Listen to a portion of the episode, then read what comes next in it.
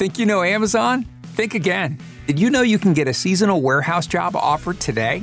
You don't even need to interview. That means you can make extra cash before the holidays. You can even pick your own payday. And seasonal jobs can lead to full time, regular employment. You'll be amazed by what you can get as an Amazon warehouse associate. To learn more about all the benefits of working a seasonal job at Amazon, go to amazon.com slash hourly. Amazon is proud to be an equal opportunity employer. This show is part of the HeadStuff Podcast Network. This is how it's always been. I'm on the outside looking in. Welcome to Double Love, the podcast in which we explore the strange and terrifying world of Sweet Valley High, book by book. I'm Anna Carey. I'm Karen Moynihan. And this week it's book 67, and it is The Parent Plot. Not Trap. Not Trap, anybody. Emphatically not trap, especially because one of the twins is basically doing the opposite of the parent trap, so it definitely wouldn't work. Oh my, yeah. One of the twins is uh, reaching new peaks of peculiarness. Is the only. Just- I don't even know how to describe her attitude in this book and how unconvincing it feels, but uh, we'll, we'll have to give it a go, I suppose. we can but try. Well, we will start off with some taglines and blurbs, and uh, they're good, listeners. They are good this week. So the cover tagline is The battle is on. Very dramatic. Love it. And the back tagline, please.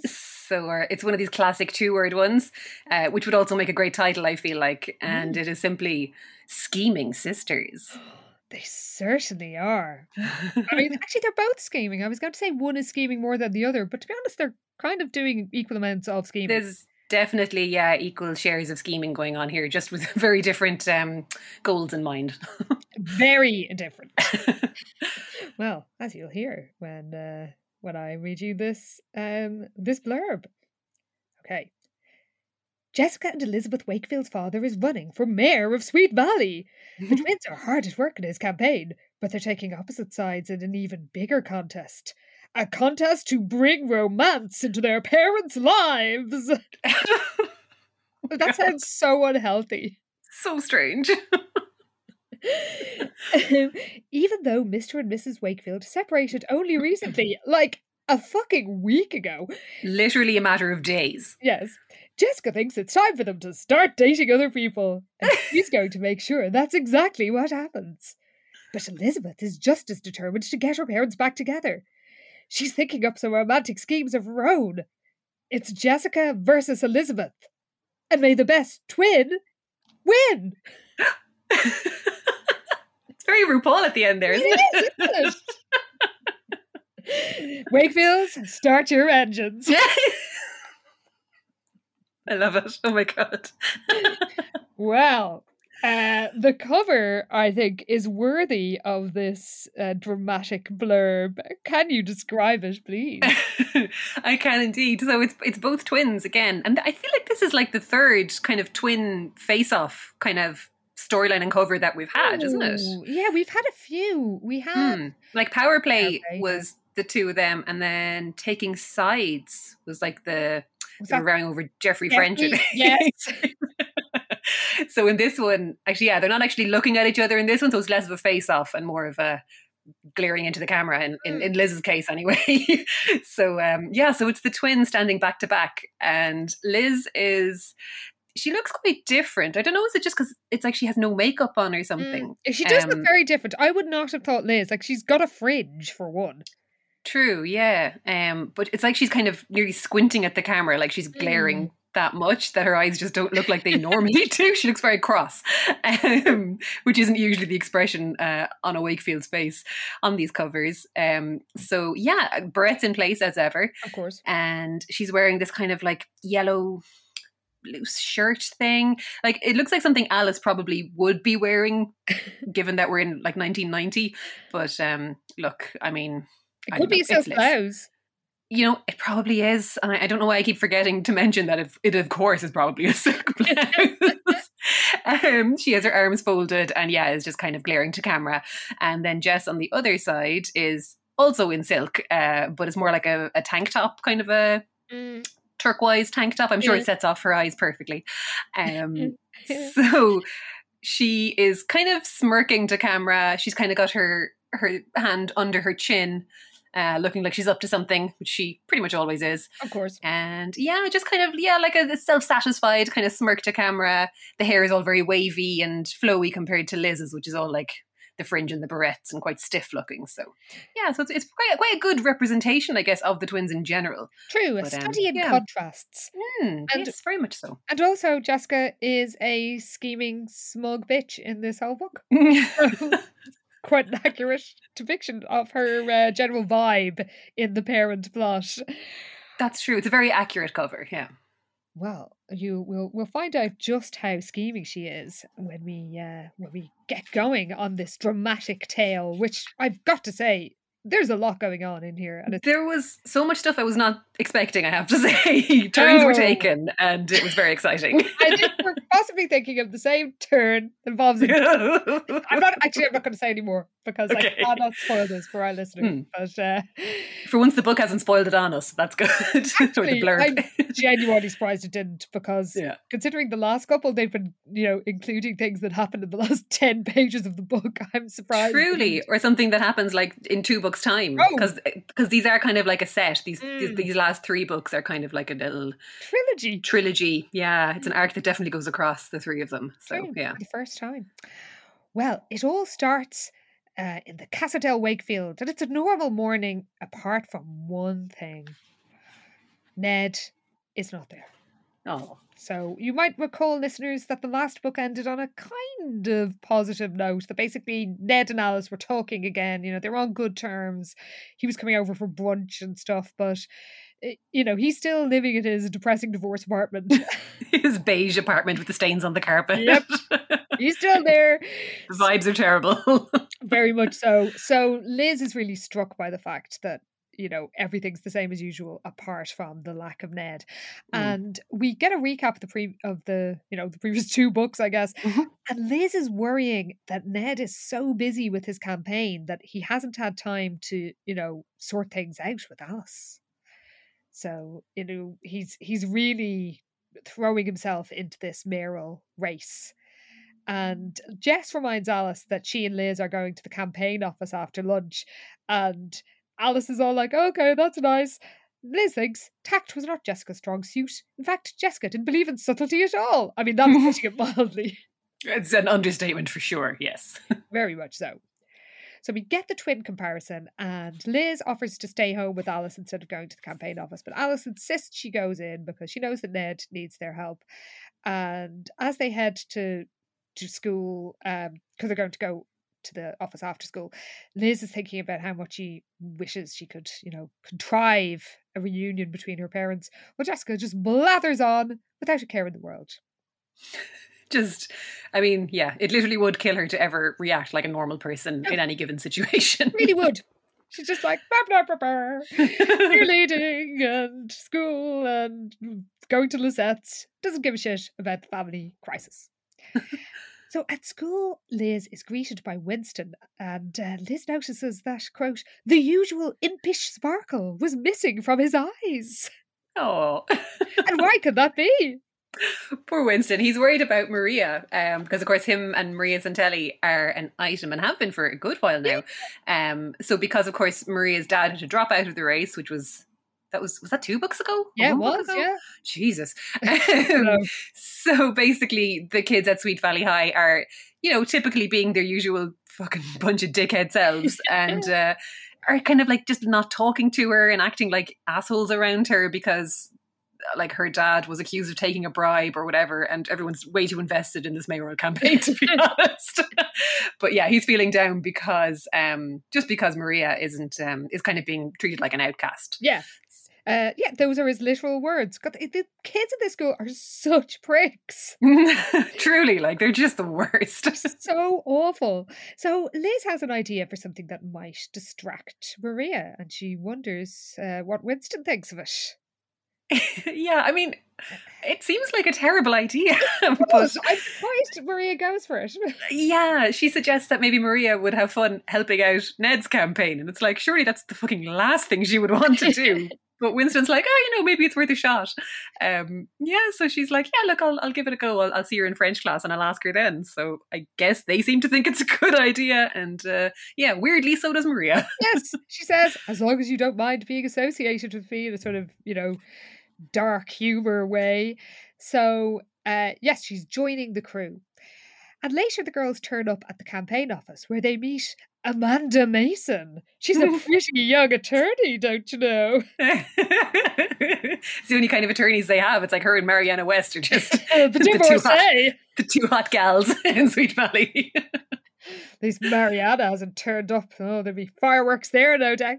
Do you know there actually would be fucking ructions now if Mariana was on the scene? That would be Jesus. That's the fucking subplot we needed. no.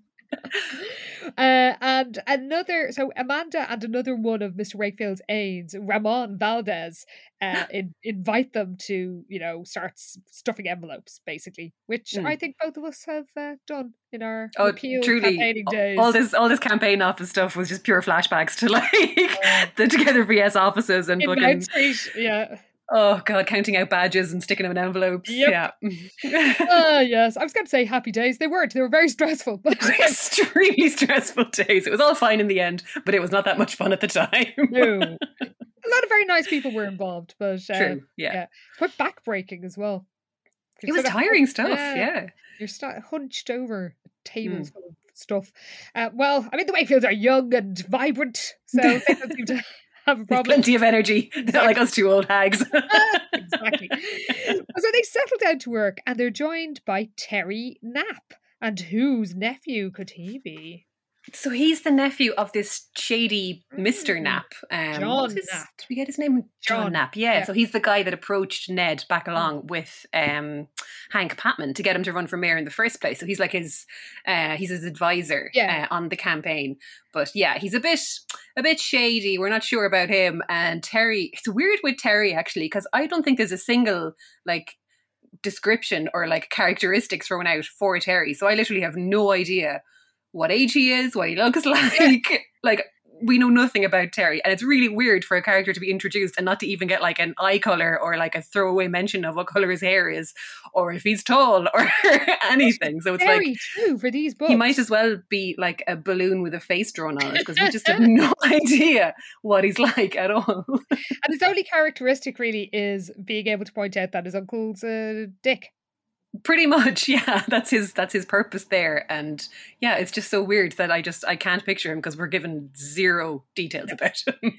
Well, he he uh, like Elizabeth thinks that his uncle is very pushy and overbearing, and when he kna- uh, knap nap turns up, he's an absolute arsehole to Maria. He says, "Looks like we can't get rid of you now that you, we know that you know how to lose. Let's see if you could learn to win." like he's such an asshole. Also, Ned is like, "It's nice to have you here." He doesn't say, "Please don't talk to her like that," which he should. Yeah, she's a child. Shut up and walk away from her. So uh, Liz notices how tired poor Ned looks, she feels all sad.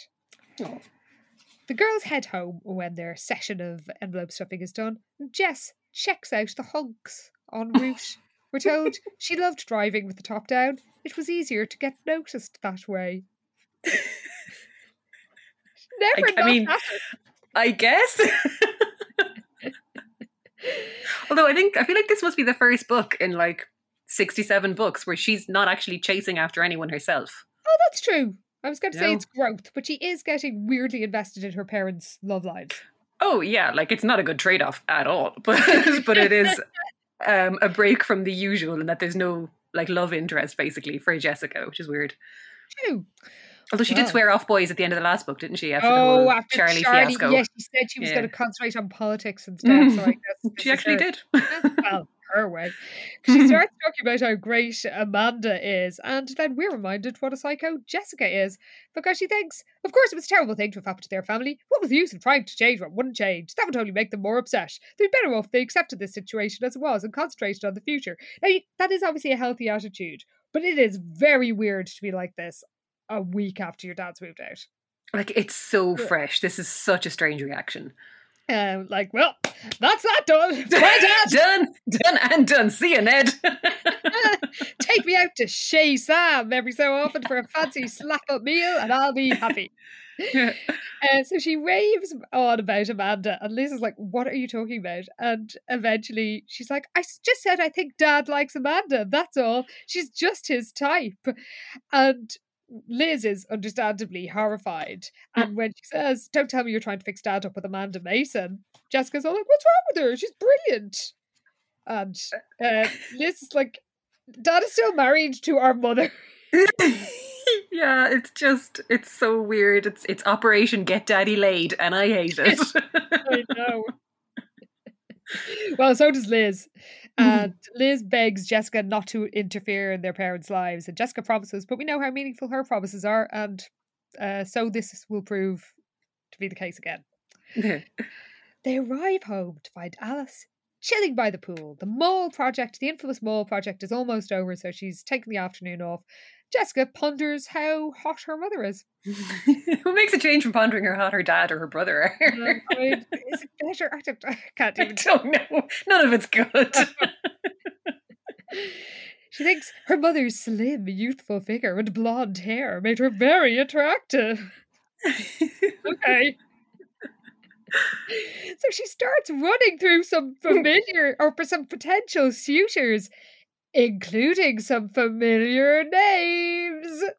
oh God, yeah. Her first thought is uh, maybe Jeremy Frank, the host of a local TV talk show, would be a good match. Frankly speaking, He's back.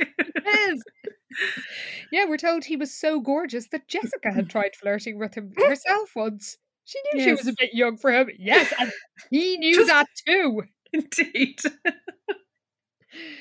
But then uh, she remembers his stunning fiance, and she's like, "Oh shit! oh All right, who's up next? Who else is there? and who could that? do? Who could Bachelor number two be?" So yes, behind that door is uh, Mr. Fowler. Jessica thought. so um, yeah, she reckons that a good old George Fowler. He's he's filthy rich and divorced. He even had a wing of the hospital named after him, and we know how important shit like that is to Jessica. Weirdly important. um, yeah, a so wing she- of something named after her. That's her. That's the way to her heart. Yeah, um, yeah. But then she kind of thinks that the possibility of ending up with Lila for his stepsister is a chilling thought. I mean, it is. So yeah.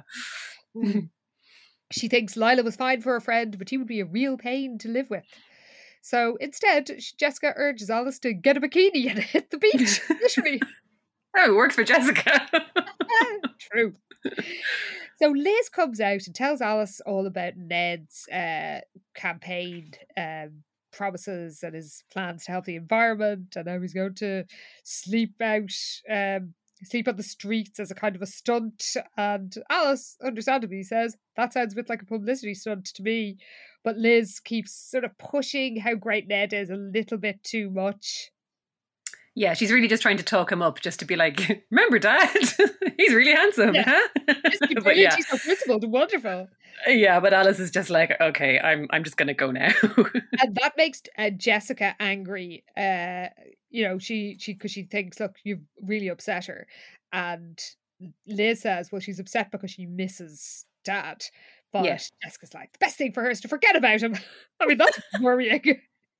so weird. I just, I don't understand Jessica. At, I mean, at the best of times, I don't understand her. But in this book in particular, it's just like there's just not a hope anyone would ever react like this. The best thing for my mother to do is completely forget about my loving father.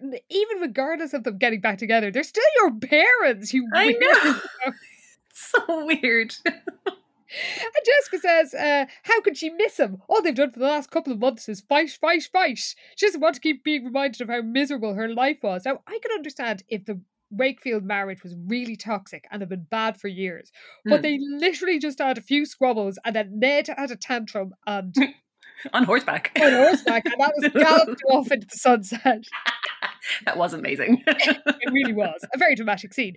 But it is Yeah. not a situation where, okay, do you know what? They're going to be happier apart and we'll all be Mm. happier apart because this is awful. It's literally like two weeks of fights. Ned moves out And then a week later, Jess is trying to fix them up with hugs. Trying to fix them. Like, it's, yeah, she's bananas.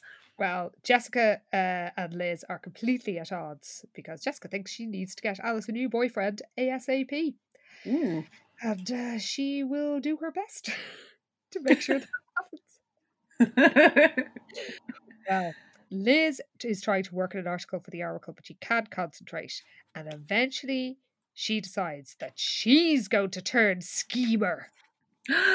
yeah, she uh, she reckons Jessica has pulled off enough things, so she decides uh, she thinks, what would Jessica do? Which is really never, really ever the mantra to employ. I would have thought, but um, she decides she's going to ring up her dad. Um, which she does on the phone. And it's like she kind of makes it out like she has something that she wants to ask him or needs his advice for something. Yeah. And as she's talking, she starts kind of like like kind of scratching the receiver, so it sounds like there's static on the line. So he has to ring her back. So it's all just to kind of. It's just a means to get him to call the house back, but then she pretends like she can't answer the phone and gets Alice to answer instead. So it's like just trying to trick them into talking to each other, basically. Exactly, but it does not go according to plan because within seconds the um, the pair of them are squabbling, um, just like low level kind of like Alice being, "Look, I'm tired. I can't talk about this now. Uh, I'll talk to you later." And Liz feels awful, but she's determined to come up with a better plan. She has not given up. Hmm. And then we cut to the next day, and it's an English class with Oh, Mr. yes. Collins. He's back with a vengeance in this book. Oh my god! I think at one point I wrote down, "It's like, oh, this is going to be a juicy Mr. Collins one, and about time." It's been too long. I mean, in the main timeline, we had his amazing cameo appearance in the, you know, bomber Christmas Mm. special. Yes, the old the, Christmas Mad Bomber. Yes, of course, that typical seasonal tale. But Mm. in the main timeline, I mean, I know he cropped up in the last book, but uh, he hasn't really, you know, played a, a proper role for. No, I there's can't been- remember how long. Mm, there's been very little like screen time, I guess you could call it, um, for him. Like he's barely, he's hardly had any like scenes at all with any of the Mm. characters. Like the, I think the only time was, oh yeah, in the last one it was just Liz like not confiding in him, and it was like, oh, this is really annoying. Yes. Um, and it was only very short of a scene as well, so it was we felt quite robbed. I feel like lately. oh, very much so. There were loads of books where he book wasn't is- even mentioned, you know, off True. camera, which is yeah, yeah. sorry state of affairs. But Mm. yes, they are making up for lost time, listeners. Thrillingly so. and then some. So uh, they're handing Mr. Collins is handing back essays, and when he gives uh, Jess her essay, he sort of looks a bit apologetic and says, "Maybe next time." She's got a D, and a note saying, "See me after class," because Hmm. uh, as we know, Mr. Collins is always telling, uh, making sure people are doing their best. So Yes. he's talking about Madame Bovary, which I think is quite a racy book for a bunch of sixteen-year-olds to be reading. But was it? Yeah, I kind of I wasn't. it- I- and Oh, okay, yeah. I was thinking it probably doesn't have a huge amount to do with the storyline in this case, unlike uh, what was it, Othello last time? It was was all very, uh, well, I guess all very relevant. it is about an unhappy marriage. Oh, okay. Uh, and a nice middle class woman who has an affair, and actually, because Mister Mister Collins is talking about it, and while Jessica ponders his hotness and thinks Mhm. some of her friends thought that he looked like a younger version of Robert Redford, and Jessica had to agree. It was a shame he was too old for her. Oh Christ! but not for somebody else. So yeah, uh, Mr. Collins says, "What would make a proper conventional lady like Emma Bovary have a love affair? Here she is, well provided for, with a good position in society, everything she could want. Why would she risk losing all that?" And Sandy Bacon says, "Love is more important than all these things," which Jessica gets. it- It's, it's this is somehow sparks off the revelation that Jessica has been waiting for, and what could that revelation be? She says the answer Yeah. to her dilemma was standing right in front of her. so yeah, she's like she could fix up her mother with Mr. Collins. oh my god! I know. I wrote down he gave Jessica a D. Now it's time to give Alice the D. Oh,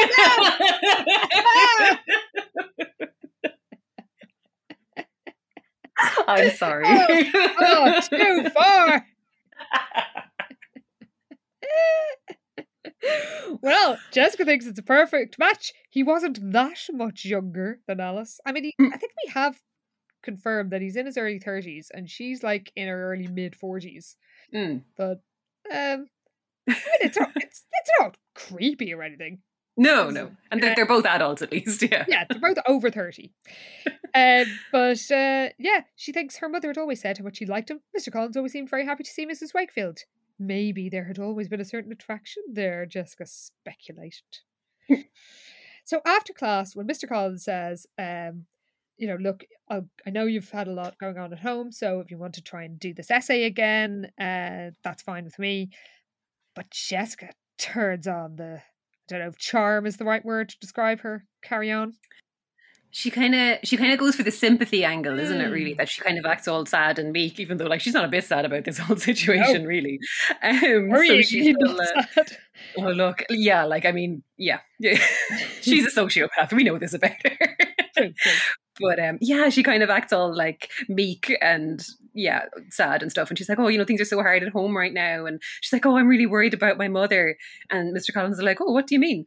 Um, and Jessica's like, oh, she's so lonely. You know, she was married for 20 years and now it's all over and she doesn't know what to do. And Roger's kind of like, um, you know, things are might still work out. Like, you know, as he Yeah. points out, it's still early days. Like, Yes, very early days. nothing's nothing's set in stone yet. this has all been like what two weeks at this stage.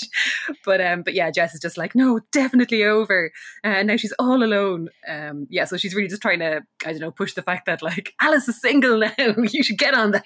But she keeps saying things like, she's really glad he's gone. And Mr. Collins is like, are you sure? yeah, she insists that like the relationship was going downhill for ages, and um, Mr. Collins is just like, I don't know, like I've I've you know had a lot of conversations with your parents because obviously like parent teacher meetings Yeah. and stuff, and he's like they've always seemed like a very close couple, um, so he's a bit confused I think as to what the fuck is going on here. Yes. And then eventually, when she just keeps going on about how lonely her mother is, he starts going, well, what about your grade? yeah, let's get back on track here. Like, Jessica says, you can talk to Al- my mom about it. And he's like, uh, it's not her grade.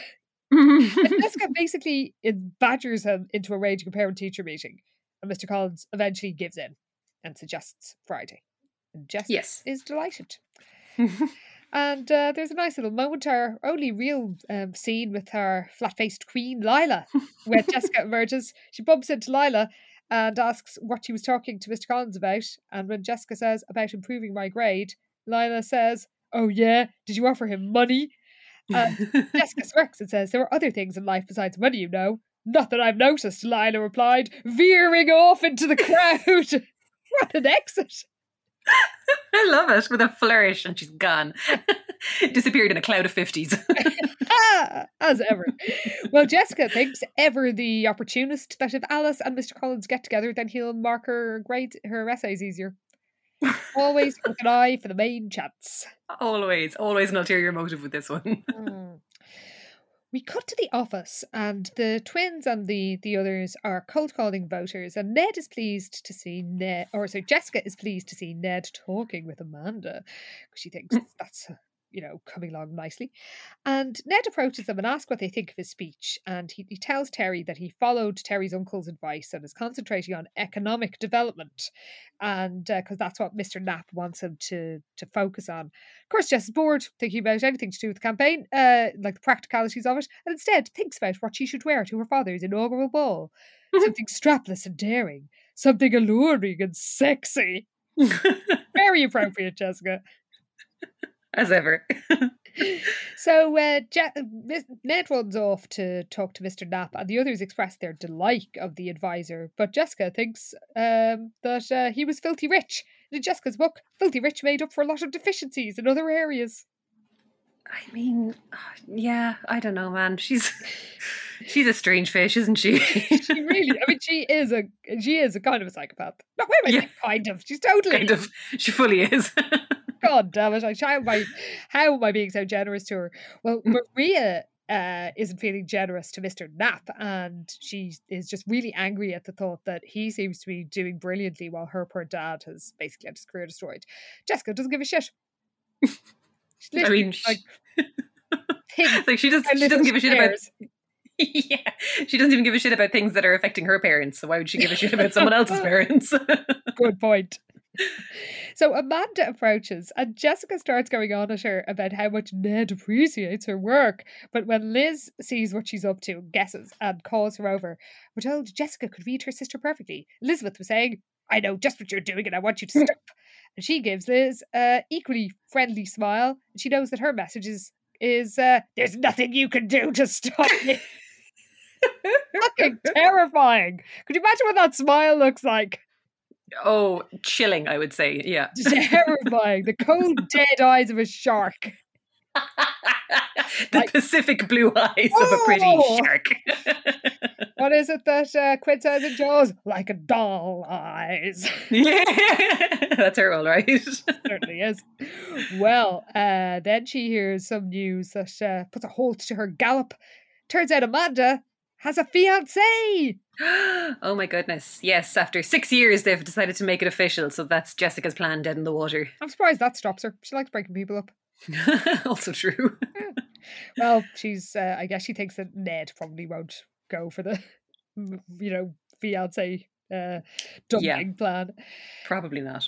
So Ned has a speech scheduled at the mall, um, presumably all done up now, at half three, and Liz has a plan. And when she arrives home, uh, Jess is at, che- at cheerleading, so she's got the house and Alice to herself, and she has a little story for Alice that Alice buys as well. She might. Yeah, she says that it's um it's Penny's birthday, Penny Ayala from um who's you know the editor of the Oracle, of Yeah. course. Um, but yeah, she reckons that she needs Alice's help to decide uh, on these two things that she wants to that she wants to to get Hmm. her for her birthday. And Alice is kind of like, why do you want my advice? like she's Yeah. your friend. I don't I don't know anything about this. But uh, she could she talks Alice into coming with her to the mall anyway. But she has to time it very carefully Mm. um, because of Ned's speech. So she kind of wants to hit it for right when the speech is over, um, so that it would be quite, you know, regular and natural for for them to just kind of bump into each other and get chatting and you know talk about how the campaign is going. Um, so this is kind of how she expects it'll pan out. Mm. Um, but yeah, she kind of has to do a bit of faffing around, I think, doesn't she, to try and get things Timed timed right. Yeah, it's like, oh, can we go in uh, 17 minutes? Kind of. Yeah, it's really weird. I don't know why she doesn't just come down and say, "We need to go to the mall. I need to get this thing for Penny." Oh no! But um, yeah, it's a weird plan. But look, I think by the time they get there, though, I think they, they walk into the mall and then hear Ned's voice on the on the loudspeaker because there was some kind of a problem with the PA Yeah. system, so everything was held up by about twenty minutes. So the speech is only starting. So of course, Alice walks in and she's like, uh, "What the fuck is this?" she realizes she's been set up immediately, Yeah. obviously. And Ned is giving his dramatic speech where he's talking about, I want a sweet valley with a strong economy. I want a sweet valley that knows how to do business. I want sweet valley that blah, blah, blah. And uh, Mrs. Wakefield is looking skeptical and is like, I want, I want, I want. I guess I've heard enough. And she says to Liz that they're going home. Yeah, she's not impressed either, either with the fact that she's been tricked or really with Ned's speech either, because she's just like, this, this isn't, yeah, the right kind of thing at all. But No. um, yeah, so off they go. She knows Liz meant well, but she's just not in the mood for this. Mm. And Liz realizes that Ned didn't even see them there, so it didn't even make him think, oh, she came. Oh, it was all for nothing. Indeed. We cut to Friday, the end of school, and Liz is going to the campaign office, but Jess has her parent teacher meeting. And Liz knows something is up, but she does not know what. And uh, she heads into the office with Maria, and there's no one there but Ned because the others are off, or the rest of his team are off setting up um, uh, this event he's going to be doing at Secca Lake that evening. And they settle down to uh, stuff envelopes, and Maria heads out to get a soda. And uh, Liz tells her dad, I miss you. I wish you would come home. Oh, And Ned can't reassure her. Um, so uh, then Liz, then Nap comes in, and he doesn't see Liz because she's on the other. There's like a filing, ca- a partition made out of filing cabinets. Hmm, yeah. It seems like Ned doesn't actually have a proper office in this place. It's like it's like he's got a corner made out of filing cabinets, like a little filing cabinet fort or something, and that's his Oh, office I within thought- this room. I think. I thought he was on one side of the filing, like, and the the sort of Hmm. assembly line was on the other side. They were sort of sitting, you know. They were Ned has Ned's bit was kind of Yeah, it's kind of cordoned Oh. off, I think, with with the filing. So yeah, I think it's just the fact that Liz is probably sitting on the floor, yes. so he Nap can't see her when he walks. But yeah, it is all the one room. It seems Yeah. like, and just kind of a corner of it or a, I side of it thinking of it as being open plan. Hmm, yeah. But um, she's in her little in her little filing cabinet for it. and when Nap comes in, uh, Ned tells him that he's going to focus on the environment in his speech, but Nap disagrees.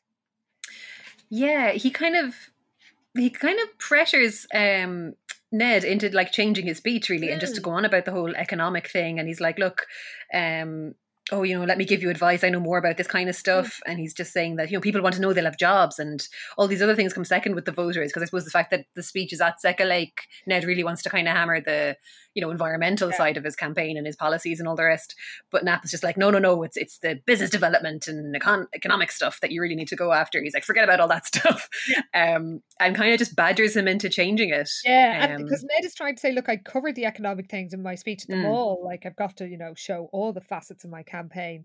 But Nap says, uh, it's what the voters want. Foolish? Maybe they are. Limited? Definitely. But all the surveys show that the citizens vote through their wallets, Ned. You just don't understand that fact yet. this is his start of his descent into OTG. yeah he's got that kind of vibe to him anyway so I don't think it's a reach to just kind of give him that voice at all Just imagine having sort of Edward G. Robinson vibe. And Liz, like me, is annoyed and wishes Ned would just tell Nap to fuck off and thinks Yeah. pretty much after all, like Nap is Ned's advisor, not his boss. Mm, true But Ned said when Ned says he'll stick to his guns and he's going to talk about the environmental issues, Nap gets is it is it quite I don't know if it's threatening is the right word, but he starts saying things like you got a lot of support coming in from people who think those other issues should stay on the sidelines. See? Doesn't say see. no. it's implied And Ned is like, What? I'll lose support if I talk about environmental issues. And uh, Nap says, You have to get elected first. And the people who can make it happen, well, you can't afford to alienate them. I mean, I think that sounds like a threat. It, oh, it's definitely a threat. Yeah, yeah. He's kind of acting kind of friendly, but there's a proper undertone of menace here for sure. That's why I think Ned is a bit gormless because he doesn't say anything, and Nap clearly takes this as agreement and leaves. And when Liz emerges and asks, like, why didn't you stand up to him, basically, Ned is like, oh, well, he's really more experienced than me. I'm a newcomer to politics. Well, maybe you shouldn't run for mayor. I mean, truly, that's really the start of all this. Was just like, what are you doing, Ned? You know nothing about politics. Sit down. Exactly. But look, but here we are. Well, again. So Maria comes back, so the topic is dropped, and she confides in Liz that she doesn't want to go to the lake that evening, and Liz admits that neither does she. Mm. So, meanwhile, Jessica is at school, waiting impatiently for Alice. And when the latter arrives, Jessica basically gives out to her.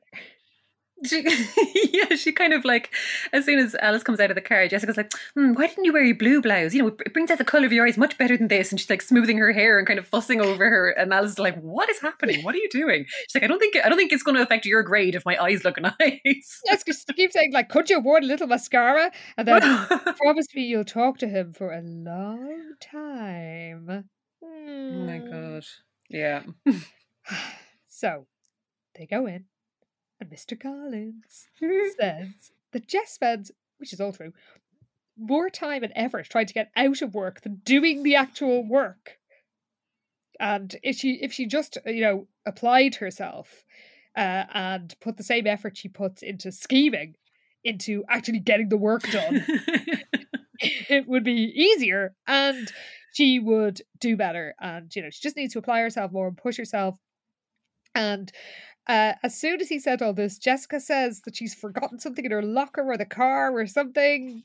Some spurious excuse. It's yeah, she pretends like it's the last paper she's written for him or something that she has in her locker, I think. So it's just an excuse to get out of the room and leave them together, basically. yeah, we need Jessica's porny music from the uh, from the TV series for this. Well, she's lurking outside the door and uh, listening in, and she hears the Mr. Collins say that look, he knows that there's trouble at home, and he wants to support the the twins. Um, and Alice says, "Oh, it's very nice of you, Mr. Collins," and he says, "Call me Roger." So Jessica's like, "Oh," but then her mood changes when Alice says what she's really worried about. oh God. Um. Wait. What Well, is it? Basically she's it's Jessica. She's a or it's Jessica's sort of indifference to oh, everything. Oh, yeah. yeah, that's right. She's yeah, she's worried about how things are affecting the girls, and she's like, yeah, Jessica specifically. She acts as though it doesn't bother her, and frankly, that out that concerns me, and like as well it might because she is not well. Like Jessica rolls her eyes outside. Uh. Couldn't help it if she believed in getting on with life. Get on with it. She ordered them silently.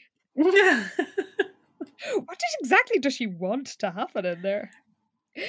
Um, mm, I think I already alluded to what she wants to I know, God, so wrong. well, Mr. Collins says that he knows what Alice is going through because he's been there, and she Hmm. remembers his divorce. You know, she's like, "Oh yeah, sorry, I, I forgot that you were divorced too." Um, Yeah. not two, but you know, you've experienced marriage separation. yeah, he's been through something like this. Yeah, Mr. Collins. Now they make it very explicit that this is not a romantic thing. Even True. Jessica doesn't delude herself into thinking that this is romantic. But he basically says, "Look, you know, if you want to meet up, you can choose a friend. Uh, you know, you can talk to me, and um, might take your mind off things as well." And Alice laughs. Are you asking me for a date, Roger? And he says, I wouldn't put it in those terms. Just two people going out to dinner and sharing some friendly conversation. Yeah. It is very like very much like like a friendly platonic kind of. You know, you probably just need, and she does need a friend to be fair because she keeps unloading her worries on her children, which isn't the way to go either. But uh, yeah, just that it might be you know nice for her to have a distraction and just actually enjoy herself for an Yeah. evening. With So it is actually very nice of him. Yeah. Yeah. with somebody who, you know, who does Hmm, who gets knows- it, yeah. Gets it. That's what it's like. So he suggests, and she thinks, oh, actually, that does sound great. Um, so she says, why don't we go to Chez Sam tomorrow night? And Alice is uh, brilliant. And we're told Jessica could tell from the tone of the conversation that neither one of them had any romantic intentions. But there was time for that, she thinks. And then she's really pissed off when she walks in because she hopes that they look all like, oh, but really they're like, oh, hi. Like they just do, they don't look like, eh, they're not uncomfortable at all. They don't feel That's that it. any sort of, you know, anything that they wouldn't be happy with her hearing. yeah, Um, she like wants she wants them to be secretive when she walks back in, but they're not at all, and she's just like, damn it. so she's like, okay, this talk has straightened me out. And Alice is like, really? yeah, it's all it took. But anyway, uh, Jessica is still happy that she's made some progress in her scheme to hook her mother up with Mr. Collins. I guess. Later, a poor old Liz, who's really miserable, tells Jessica that Ned has planned a treat for them tomorrow. And what could it be? Why, it's dinner at Chez Sam. Not my son. Yeah, Jessica is understandably horrified because she's like, oh shit, I'm about to be rumbled. So she keeps kind of talking down Chez Sam. She's like, oh, you know, we'll never get a reservation. And, oh, you know, we shouldn't go there. We should go somewhere more fun or whatever. And keeps trying to talk everyone out of going there, basically. Uh, or Liz is baffled because she says, Last week you told Sam you love that place because it's so sophisticated, and that's why she pick- he picked it. And it's booked. So, because Jessica's been saying, like, oh, it'll be, you know, we won't get a table. She suggests Guido's instead, or Hmm. some place called the Carousel. The carousel. Yeah, I spotted that too. Come from. like, we don't even know what kind of cuisine they have. Oh! well, they branched out. Now we know they have a sushi place. Hmm, true. But uh, Liz is basically, shut the fuck up, we're going. yeah, this is happening. Get over it. And 24 hours later, Jessica is still trying to suggest alternatives as they leave the house. yeah, like this is a done deal, Jessica. You're going to have to move on. Okay, uh, just saying now, it is weird that Liz doesn't know where her mother is going or that her mother is going out anywhere. Like, I can't It's believe didn't actually. that, you know, in the following 24 hours that Alice was going out that night. Considering in the last book, she was all like, oh, Alice will be home alone. Um, but uh, yeah, anyway, she she definitely doesn't know. And they drive to Chez Sam. Jessica is still trying to suggest other places to Ned as they drive. Ned has his heart set on a dish of scallops and cream. And I have made quite recently an amazing scallop cream gratin in the Rukmini book, The Quick Roasting Tin, aka the greatest cookery book of all time. Have to say, it was delicious. It also had, uh, well, black pudding and possibly leeks. I think that, that was the only vegetable involved, but I did feel I was going to have a heart attack afterwards because it is very rich. Oh wow, love a cream sauce. oh man, it's so good. But I, well, as soon as I saw Ned, that was what Ned's heart was set on. I was like, can't argue with you, Ned. I would go there even with Jessica in order to have some professionally made. Some big talk. I'd do it. so when they arrive, there's an awkward moment. Oh God, yeah. So they, um, when Ned walks in, the maitre d is like, "Oh, Mr. Wakefield, Mrs. Wakefield is already here," and Liz is like, "Oh God, what is happening?" And it is extremely awkward because Ned is just like, "Oh, um, I just have a table for three, just me and my daughters," and the maitre d is like, "Oh yes, of course, right this way," and kind of smooths over it all. But it's just like, oh God, it's so bad. Especially when Liz sees her mother with Mr. Collins. she is not impressed. it's almost an insult to her.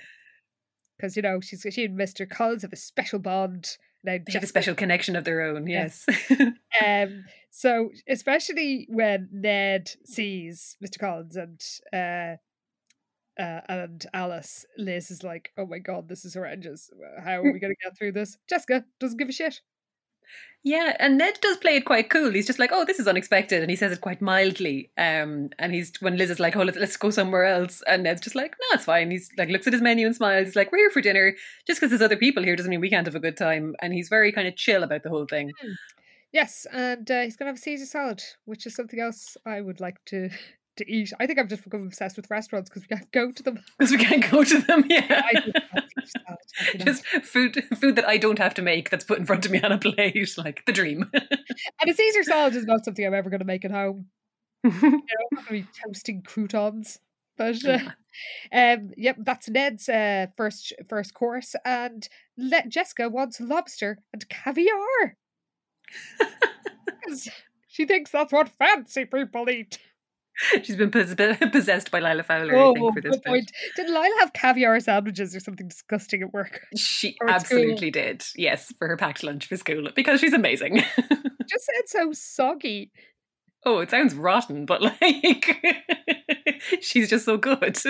when Ned jokes about her uh, Jessica's expensive taste, she says, "What good is being a politician if you can't get something out of it?" Because that's how she rolls. It's literally how she lives her life. Yeah. And uh, the maitre d' comes along and says there's a phone call for Ned. And when he goes off to take it, Liz turns on the blithe Jess and is like, What the fuck are you doing? And she's like, oh, Chill out. I just arranged a date. Yeah, and of course, before now, as far as Liz knew, well, Jessica had promised that she wouldn't go meddling. Oh, of course, yeah. in things with uh, with Alice and Ned, but like, of, of, course, she didn't keep the promise. But like, that's kind of also why Liz is so annoyed. Like, I suppose it's the fact that it is Mr. Collins, as well as just the fact that she's actually setting her mother up on a date. Basically, she's just fuming with Jess. And when Ned returns, he raises his glass to Alice and Mr. C. But and Alice smiles and raises hers, and then Mr. Collins and Alice come over to their table. Hmm. Yeah, Ned invites them to uh, to join their table as well. He's like he's quite friendly with Mr. Collins. He's like, look, it's not a private party, and I suppose he probably knows like this is just them going out as friends. But it is still just I suppose for Alice, you'd just be like you'd be like, oh fuck it anyway. Just the last person you'd want to see. But um, yeah, so they all just kind of sit together at the table and they chat quite in a quite a friendly way. And it probably is quite awkward for Roger though. In fairness, but yes, he, he plays it off well. Mm, definitely. And Alice gives Ned's shoulder a reassuring squeeze as she sits as they sit down. So, you know, as if to say, like, don't worry, there's nothing going on here. Hmm. And um Mr. Collins asks Ned how his campaign is going, and when Ned says he might not win, Alice says indignantly, I hope they know a decent man when they see one. They'd have to be either crazy or stupid not to vote for you. Hmm. So, you know, she's not totally against him.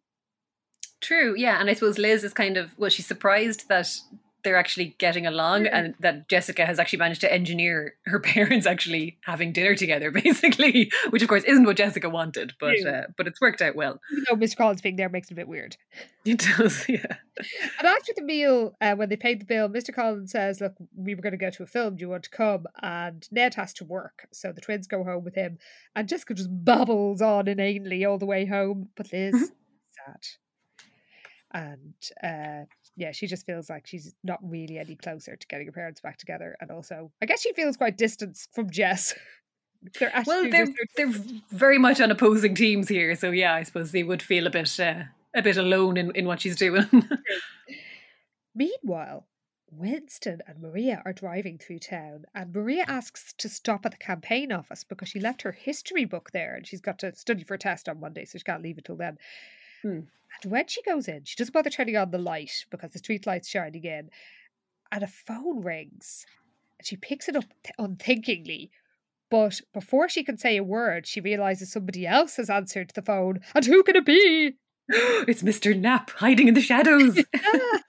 Behind the filing cabinets, no doubt. He's squished himself into a drawer. well, he smugly tells whoever is calling him that Ned Wakefield is out with his kids and that he's working at home on his next speech. He's as happy as a clam. he does go OTG here now, in fairness. as happy as a clam. I mean, really. Sensational. and Maria realizes that he's talking to somebody called Cy Robertson, a man who had helped out on her father's campaign. And he's a local real estate dealer, but she doesn't really know anything else about him. Mm. And then Knapp says to this Cy person, I've got Wakefield where we want him. Believe me, he doesn't have the slightest idea what's going on. And when this election is over and he's in office, he'll realize it's time to start returning a few favors. And he'll be perfectly happy to do it too. he'll think it's the honorable thing to do to repay a loyal supporter. He might even think our plans are for the good of Sweet Valley. but Robertson reminds him of something. Yeah, Robertson says, uh, "Oh, you know, it's good to hear that you're being more tactful because you went a bit overboard before." Yes, and Nap admits, okay, okay. I must have said a little too hard. But we took care of him. And now he's out of the picture. With Wakefield, everything will go smoothly, right? so Maria realizes that Knapp and Robertson have framed her father. oh my god! And now they're trying to do the same. Well, not do the same thing, but uh, but they're trying to use Ned uh, for their own nefarious purposes. But she's like, "Well, what are their purposes?" And that's what she doesn't understand yet. Well, Robertson says something that hints at what it might be. Yeah, so he mentions that the like I'm not even going to try to do the OTG voice because this is all you. I responsibility for it. I'm sorry, listeners. but he mentions that he's got a lot riding on this oceanfront project and he doesn't want anything to go wrong now because the election is only two weeks away. But Knapp reassures him that everything is going just the way I planned it.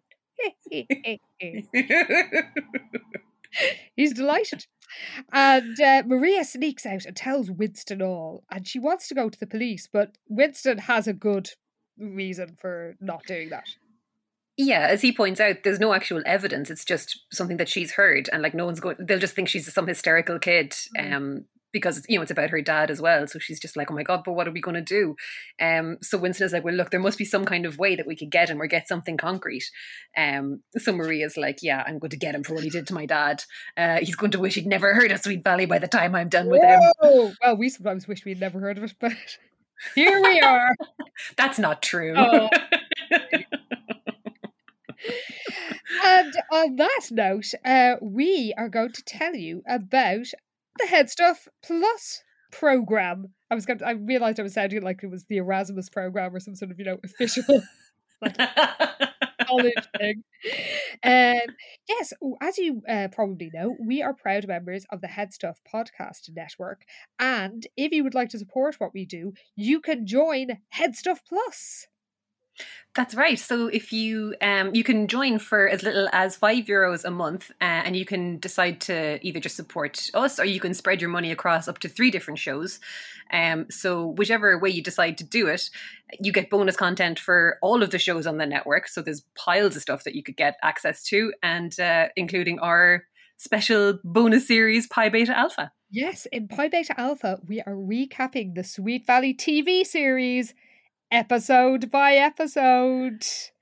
It is such good crack. Like you don't want to miss out. It's just we're having such a good time over there. So please oh. do join our sorority because it is gas crack. Please do. And you can join wherever you are in the world for just as little as five euros a month.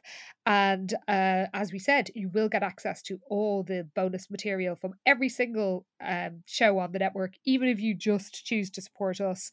And a show that you might enjoy is What Would You Do If? And it's it's, tell us a bit about it, Karen. I, yeah, absolutely. Because this is this is actually a show that people in Sweet Valley could definitely do with.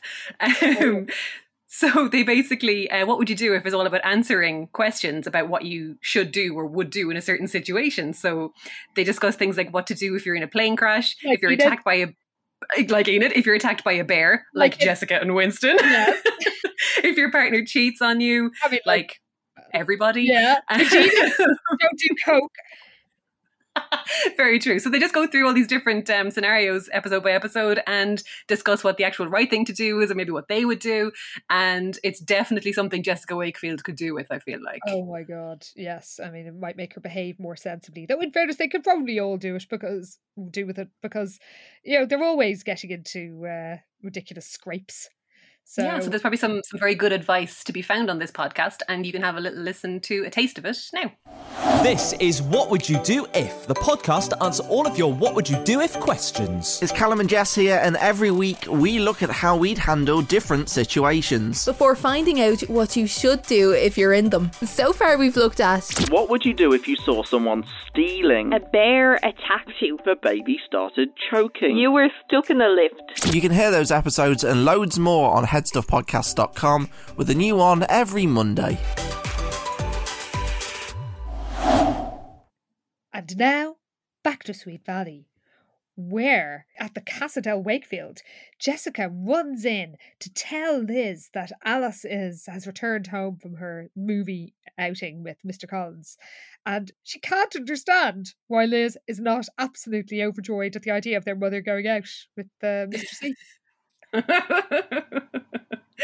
um yeah jessica yeah she's just like oh my god what do you mean you don't care like what's what's going on um but uh, yeah she she kind of decides like it probably isn't going to be a runner she's like well look tonight ended up being more like a date with dad than it did with mr yeah. collins which you think she'd be happy about but no. look nothing she does makes sense ever no. she admits that there's clearly she just there's no romantic vibe between her mother and mr collins so she asks yeah. liz to suggest some more potential dates and liz rightly asks are you out of your mind yes. and Jessica's like, I just want Alice not to be lonely. Did you want her to be lonely? God. she storms off. But then Maria rings and she's got news. Yeah, so Maria uh, fills her in on her little uh, trip to the campaign office and uh, tells her all about the, the phone call that she overheard and how Nap is actually a super shady character and uh, trying to set Ned up for something or, or get him to do favors once he gets into office. So Liz is horrified and she's just like, oh my God. And obviously then figures out that he this it was him that had set up uh, Peter Santelli yeah. back along. And she wants to tell Ned straight away, but Maria rightly says, look, we can't until we've got proof. Yeah. Uh, so we need to come up with a plan. Next day, Liz and Maria and Winston and Terry meet up to because um, Terry's been filled in on the news because they know he's not a fan of his uncle. And hmm. Terry says that in recent years he's realized that his uncle is completely power hungry. And uh, yes, a few months ago, he came over to the to Terry's family house for dinner and started bragging about how he was going to make his mark on Sweet Valley, and if he could just get the city council in his pocket, he'd be the richest man in California. Oh my god! Apparently, he said something about a beach development. Not the beach. Well, yes, the beach, as we all say. and Liz realizes that he's been really pushing Ned into talking about economic development, and uh, Maria wonders if you know her dad stood up to them, and that's why they framed him for the bribe. And but if that was the case, you would think that Peter would have told Ned. Very true, actually. Yeah, because Peter would have known that this was the case, and yeah, you think he would have warned him or been like, "Look, these guys are shady. Don't get involved with them." I'd be like, "Oh well." Yeah, Peter went very quietly, didn't he? he really did. Well, Winston wonders if their plan is an ocean development right in Sweet Valley. I mean, on our beach. They are so horrifying that they're shocked into silence. and they discuss how to get proof. And Winston suggests the old reliable. Could we get him to confess? We could hide a tape recorder. I mean, Pi Beta Alpha members will recall that uh, Liz managed to trap sleazy artist Dakota Dancer with this very trick recently. It gets it, it gets results, you know, it works. uh, but yeah, somehow they decided it won't work this time, and they wonder about you know can they could they f- uncover the plans? But Liz rightly reminds them that like planning and development isn't illegal. The illegal part is the bribery and corruption. Um, but they wonder if they could still find something that would link the uh, Knapp to the the, the money going into Peter Santelli's Hmm. account. So Terry suggests they go to his office, do a little recce. And yes. Terry was there recently, so if he's caught, he can say, "Oh, I left something here," because these kids are always leaving things, and They're very very forgetful. Yeah. so they decide to go. And Maria insists that Winston doesn't come along, and he reluctantly agrees. Yeah, for some reason, oh, I guess because Liz's dad is involved. Yeah, I suppose he's the only one who was, doesn't like directly have somebody Yes, involved think in this whole shenanigans. Yeah.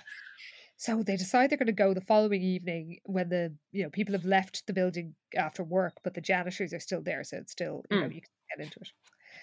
And uh, meanwhile, Jess is uh, in the office checking out Ramon Valdez. Yeah, so he's one of Ned's political aides, um, and he's apparently he's a liaison to the Hispanic community in Sweet Valley. Oh, that large, vibrant That community that gets wheeled out. thriving, yes, uh, that thriving community that appeared all the way back in Caught in the Middle, never to be seen again. Um, yeah, still there chugging away in the background, apparently, despite all appearances. Well, Ramon is a hunk. And uh, she, uh, Jessica, of course, is looking at him as a potential date for Alice. But then she's quickly put off. oh, Ramon.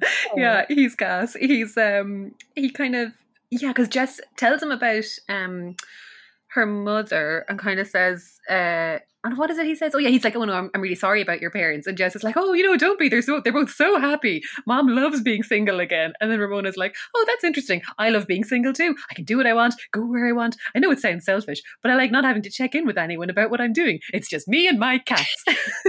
And he loves these cats. oh my god, he's obsessed. It's hilarious. Four. I mean, I've got one. So I, I can't judge people from having a cat. But being so enthusiastic about four of them, I don't know. I mean, sorry, listeners, um, you have 10 cats, but the way he talks about them I is quite intense. he's, um yeah Jess kind of says oh you've cats. My mother loves cats. And he's, his eyes light up because he's just one of these people who just like any opportunity to talk about his cats he is in there. And he's just like oh I can't imagine being without mine. They're Siamese. Very finicky of course but I like that. And he kind of goes through them each one by one. He's like they're very dignified very opinionated. Estrella that's the female. She is such a personality. He goes on about how she like gives him the cold shoulder if he does things wrong. And Maximilian he thinks he's the boss at home let me tell you. And like he would reciprocated by Jessica. Now, no, way, she's no interest in this. after I was sounding, uh, you know, like I was judging Ramon for talking about his cats, I realised that the other day I was talking to two of my neighbours from down the road, socially distanced, of course. We all bumped into each other on the street, and we did talk about our respective cats for quite Oh, but for quite some time. Well, in fairness, one of the neighbours' cats once turned up in, a, climbed through our bathroom window at about four o'clock in the morning and woke us up. So got history with it. okay. also, your cat is amazing. Beebles is the best looking gremlin ever. She is the ultimate gremlin. And uh, Yeah. the other neighbour's cat is the uh, squashy faced cat known locally as a big baby pudding snatcher. Who now, known locally or known to you as? known to my household. Now I know her real name. But uh, Big Baby Pudding Snatcher is famed for going outside in their front garden on a lead. oh, wow. So now I know that apparently she's not allowed to go out on her own because the one time she did, uh, she got lost and they found her crying under a car. Oh, no. No, not like injured under a car, just trying to go under a car. Going, But she was sad. Oh, poor big baby pudding snatcher. I know. Her name is Yuki. Oh, But uh, yes, I I guess that's pretty good. I've talked about cats for as long as Ramon has. So who am I to judge? Yeah, we're not really in a position to say anything about Ramon here now at this stage. But he does kind of exude crazy cat person energy. He does, yes. He comes on so strong about them straight away to somebody who isn't showing any enthusiasm or interest. Very true. And uh, Liz is obviously, or sorry, Jess is obviously really disappointed because that's another potential hunk for Alice off the list. And when the Scooby Gang come in, Jess asks what they're up to, but Liz deflects, and that makes Jessica suspicious, but for the wrong reasons. Yeah, she just reckons it's another doomed mission to get their parents back together. Mm-hmm. Uh, and she's just like, oh, Liz, it'll never work. And Liz is like, oh, what? Because she kind of looks up all guilty. And Jessica's kind of surprised at the reaction she's gotten. And uh, Jess is like, you know, they're not going to get back together, Liz. I keep telling you. And Liz is like, oh, yeah, yeah, I guess you're right. But Jessica knows that like something's going on, but she just doesn't know what it is. Uh, yes, and uh, luckily, I mean, she'd probably just mess it up if she got involved. So I suppose we should be Very grateful. true. So later, uh, Liz, uh, the Scoobies are waiting in the rain. it's raining, no, uh, outside Knapp's um, office building, and Liz feels like a criminal. Yeah, so she has to uh, run interference basically. She runs in and kind of chats to the security guard to distract him. So she pretends like she's waiting for her Mm. mother to come pick her up. Um, and she just sort of like wanders around the lobby and then kind of chats to him about whatever book he's reading and basically creates enough of a distraction anyway that Maria and Terry can sneak in the front Mm. entrance and through the door marked stairs because they obviously know where they're going. So once they get in, they're grand. Yeah. And uh, they're they're taking their time up there, and then Liz sees somebody outside the building. Oh shit! Knapp is pulling up. So Liz is like, "Oh, I need to go to the loo. Where's the bathroom?" And runs upstairs and finds the others, but they have no time to get out of the office, so they hide in a cupboard. Very tense. Yes, and conveniently, Knapp comes in and makes phone call that they can hear every word. of. It's very considerate of him, isn't it? Isn't it? Yeah. Uh, so first of all, he makes phone call, which he says, "No, I won't be needing to make any anonymous bank deposits like I did with our friend Santelli." um, and uh, when he hangs up, the trio watch as he uh, reaches behind a tall filing cabinet. A lot of filing cabinets ac- action in this story. Very true. and he pulls something out from behind it.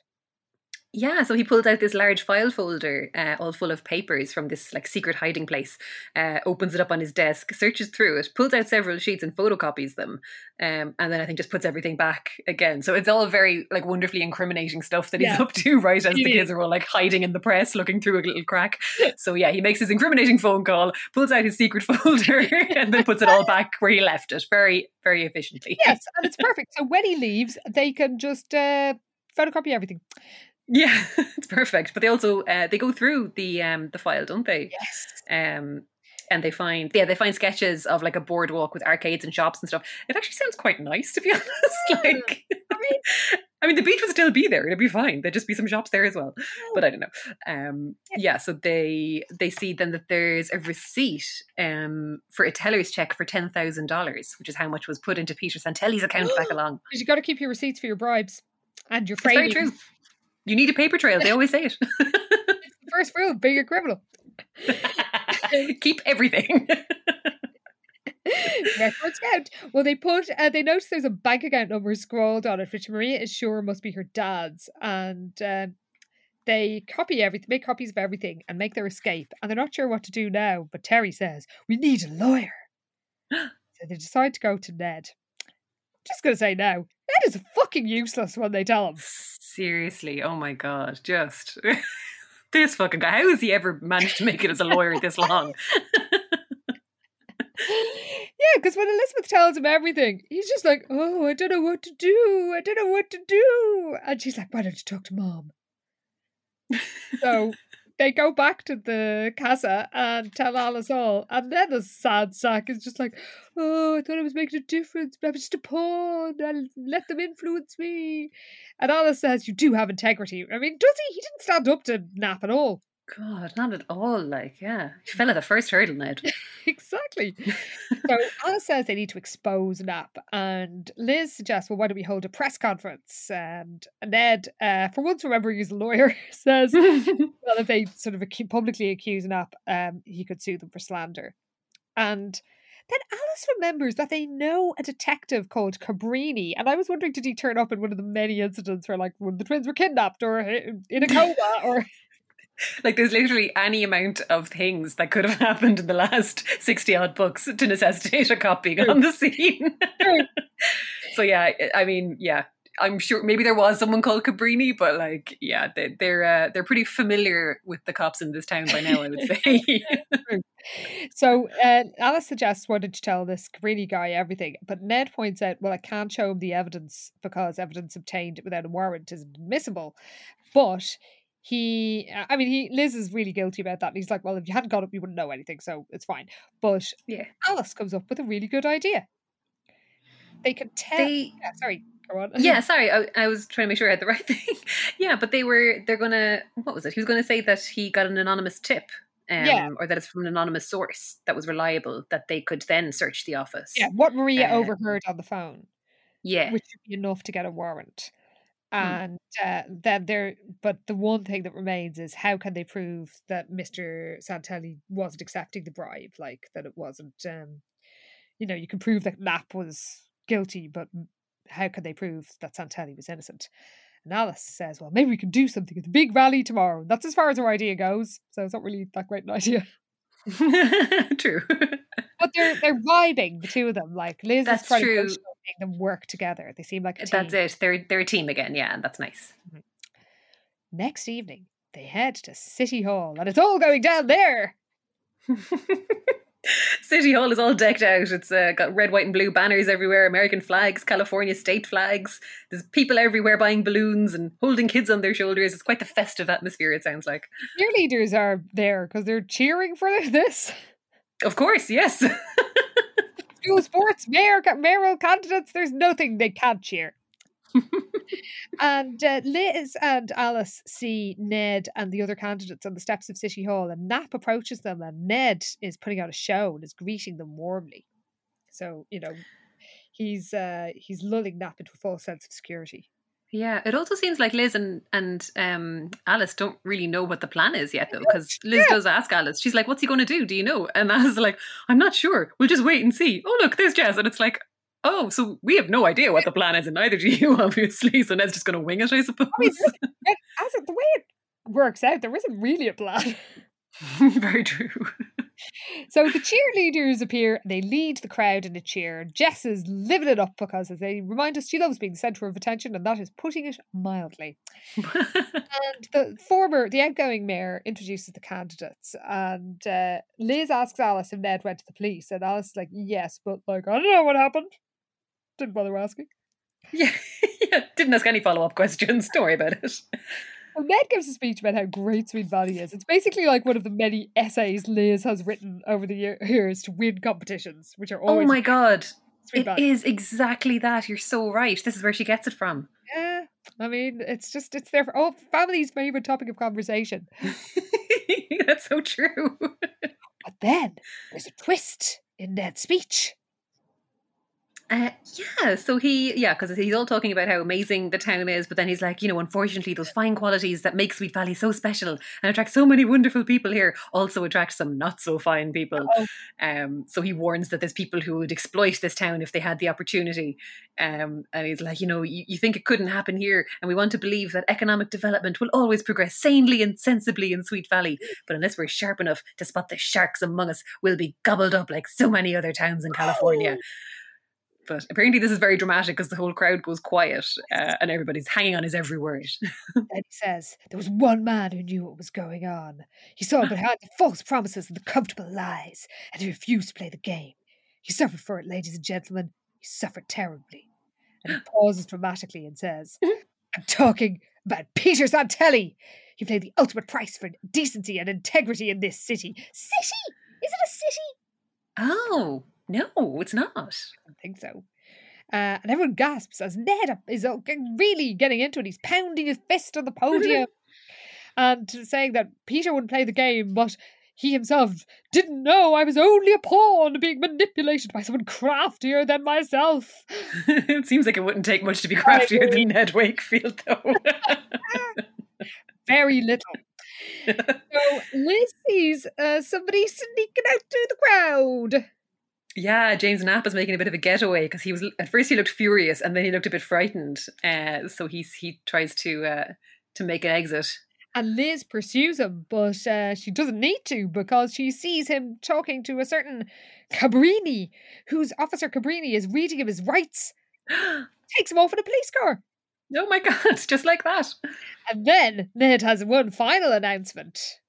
Oh god, yeah. I, I mean, I guess. So he says that um, he wants them. He wants everyone to know that he will never give them a reason to doubt his motives or his decisions. And everyone's like, "Yeah, amazing!" And then he goes, "Because I'm withdrawing from the race." And the crowd hushes. so he says he can't go on with honor, and the whole audience is still shocked into silence. oh my god, this is so ridiculous! Then very slowly, one person began to clap. Then another joined in, and another, and soon everyone was clapping and stamping their feet and cheering. You got a slow clap. the bill.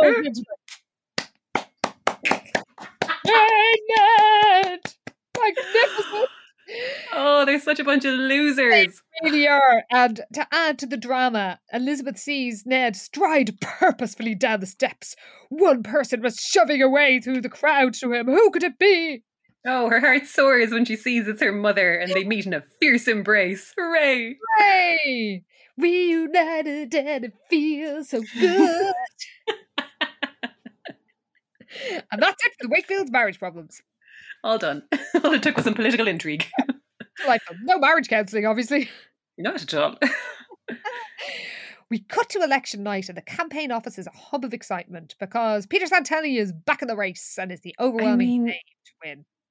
With surely only days to go at this stage. Like a little while ago, they said there was only two weeks to the election, and then it's like, what? You could just drop out and be replaced by the previous candidate with like five days to go. I mean, none of none of this adds up at all. But look. Well, it turns out that conveniently, uh, Knapp confessed all in order to throw as much blame as possible onto Cy Robertson, and Peter Santelli has been declared completely innocent. Oh, hooray! His name is cleared, and maybe people will start being nice to Maria again in school. The bunch of assholes. That is literally what happens, I think. So, uh, yeah, the results come in. He's winning in a landslide, and the four Wakefields have a group hug. Like Jessica gives a shit about any of this. Come back together. Santelli winning, doesn't care. No. I guess she feels she's like part of something exciting that might please Maybe? her. I guess. I don't know. God. Well, next day in the cafeteria, everyone's excited about Maria being part of Sweet Valley's first family, and I hope she sticks it to all the pricks who ignored her and treated her like an outcast at the beginning of this book. I mean, she should, but like, I don't think she will. You're too good for the Maria. And Liz is uh, even happier because Ned is moving home that very day. Oh. And everybody else is saying how, you know, how this is really nice and oh, so romantic they got back together. But one person's congratulations doesn't sound so sincere. Yeah, so it's uh, our our fave, other fave, that is uh, Dana Larson is at the table, but she looks really downcast about the whole thing. Um, and is like, "Oh, don't you think it's romantic?" And Dana's all cynical, and she's like, "I don't believe in romance."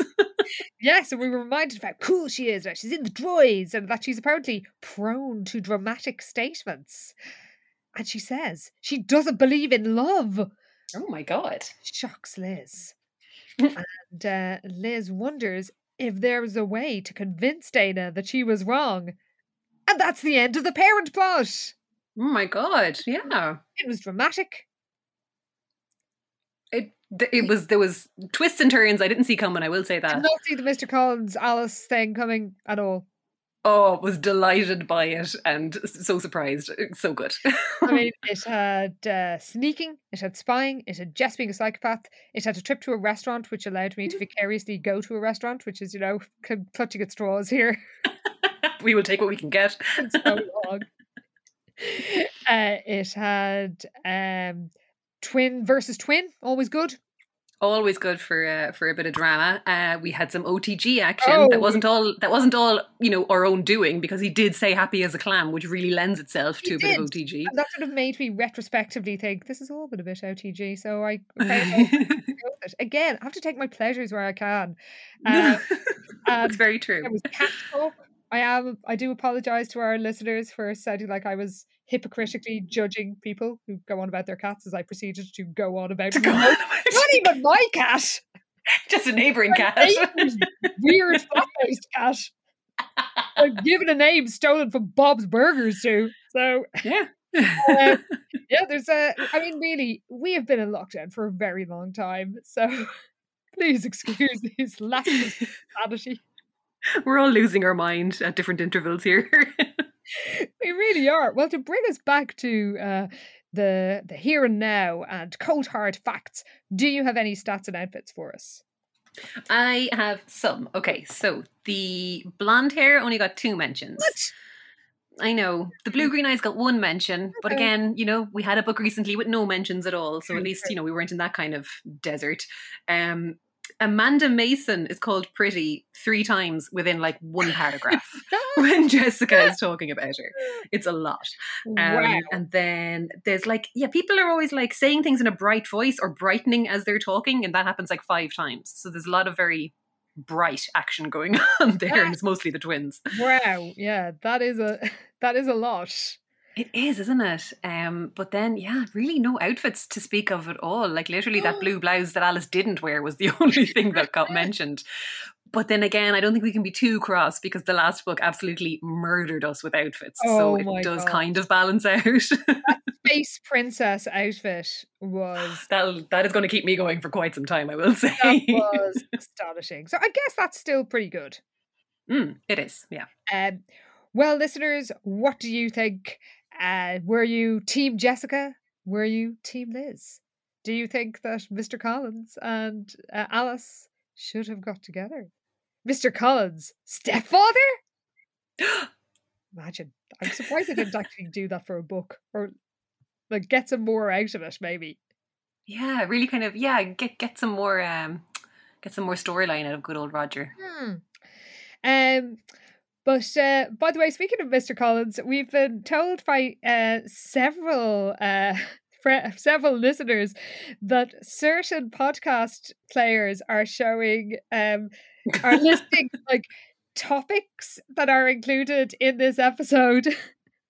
and they are taking a they are showing photos or suggesting photos of a very different Mr. Collins. Yeah, pretty much the opposite of the one that we discuss in our podcast. So Oh yeah, what keeps getting I think is it on Google Podcasts maybe they end up tagging Yes. the character of uh, of Mr. Collins from Pride and Prejudice. Indeed. but more particularly the one from the um from the Colin Firth um yes. version and like 1995 version. Yes, yeah. So uh, so that dude absolutely not. So basically um yeah, the opposite of him is what we're talking about. Very much so. We all know it's a young Robert Redford. Come on. it's true. Yeah. Posted enough gifts of it. Well, uh, another listener, uh, reverse of a comeback at Craft Craft Crafty, uh, sent us a photo of a shop window and said, "I tell you, I gasped. Sadly, it's not. It's just a brand and not the shop name, but still, that brand is Lisette." Oh, fantastic. That was very exciting. Again, we're in lockdown, so anything is exciting right now, but that was a particularly satisfying I was very, very impressed by that. So, Yeah. uh, yes, we we had a lot of information about cots. So it was Hmm. confirmed that a cot is like a, you know, a spare camp bed, yeah. basically, and not a baby's bed.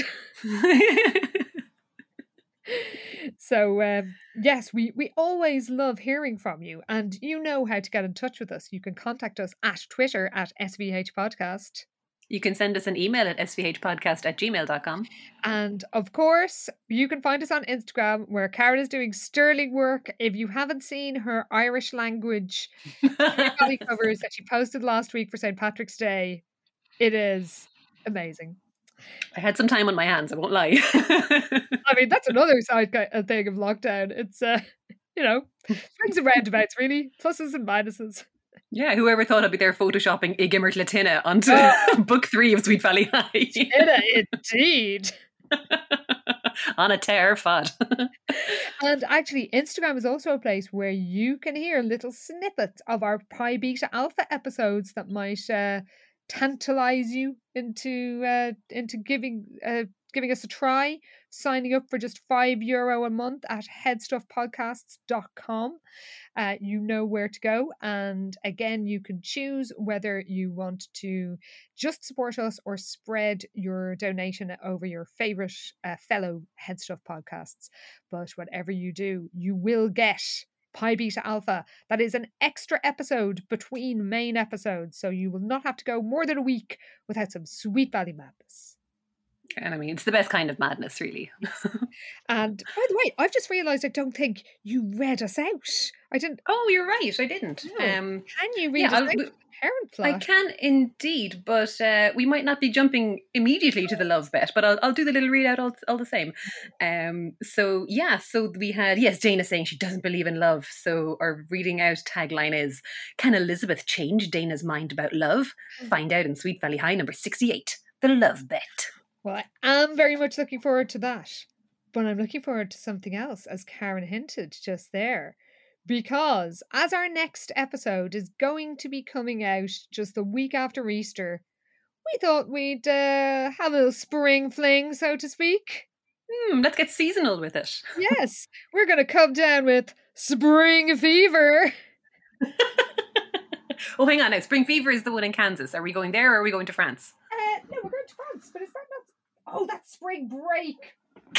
sorry, I literally had to stand up. I'm sorry. It's we tried to we tried to get the right title before recording, and we still managed to mess it up. I think we have learned that unless uh, like two words, unless they're written in front of me during these sessions, I will forget them. So. It's just not going to happen otherwise. Not this year.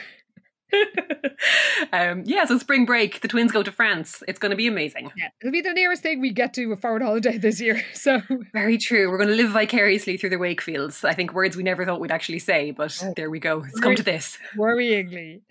Uh, or yes, listeners, we will see some of you in the Pi Beta Clubhouse next week, and we will see everybody in two weeks when we find out what happens when les jumeaux, no, les jumelles Wakefield mm-hmm. uh, go um, across the Atlantic and enjoy a very special et très français spring break. It's going to be good. Good night, everybody. Thanks for listening. Bye. This show is part of the Headstuff Podcast Network, a hub for the creative and the curious. Shows are produced in association with Headstuff and the Podcast Studios Dublin.